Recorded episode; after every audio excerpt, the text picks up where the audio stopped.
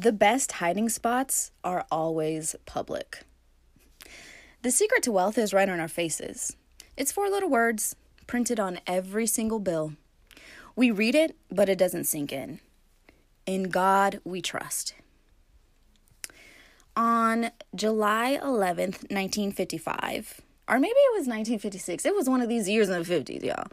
Um, President Eisenhower signed a law that required the inscription, In God We Trust, to appear on all forms of currency. It was believed that adding that phrase would serve as a constant reminder that the nation's political and economic fortunes were tied to spiritual faith. Now, I'm not going to sit here and act like the founding of America was all sunshine and rainbows because it definitely the fuck was not. However, I do appreciate this sentiment, this reminder that fortune is tied to faith. Now, the God being referenced here depends on your perception, so you can substitute that word. In source, we trust. In life, we trust. In myself, I trust. It all works.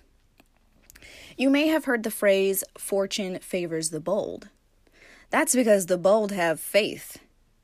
Now, when you say these four words, you're expressing faith that what is being spent will circulate right back to you.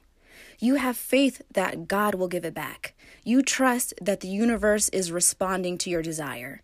You know that your own skills and talents will bring the money right back.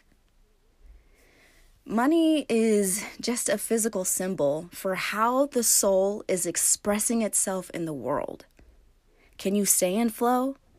Do you know that you're always taken care of? Do you expect good things to happen to you?